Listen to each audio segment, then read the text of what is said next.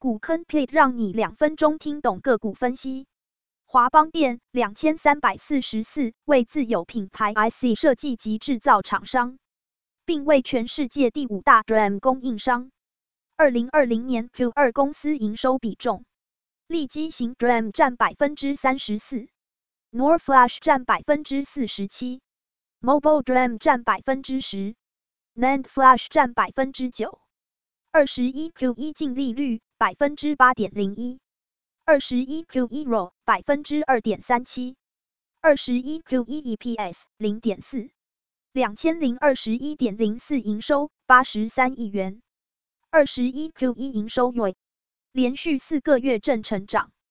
大股东持有率近期上升至百分之六十九，股价长期向上趋势，近期股价飙涨。市场消息。华邦电除了受惠记忆体市况热络，加上子公司新唐科技于二零二零年九月一日完成对日本 Panasonic Corporation 半导体相关事业之并购，该事业并入公司合并财报挹注。今年以来记忆体市场供不应求且价格上涨，其中利基型 DRAM 第一季现货价。及合约价同步上涨逾百分之二十，NOR Flash 因缺货而价格上涨百分之十以上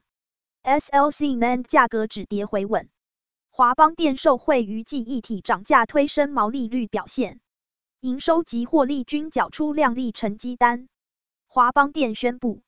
因应公司业务成长及数位转型浪潮需求，启动二零二一年增才计划，首开超过五百名职缺。并扩大招募新竹、台中及高雄的制程斜线设备整合、IC 设计、产品及测试工程及制程研发等领域人才，将于四月起展开一系列自办征才面谈会及校园征才活动。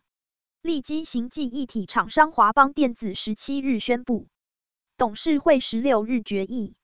从今年三月起。将陆续投入一百三十一亿两千七百万元，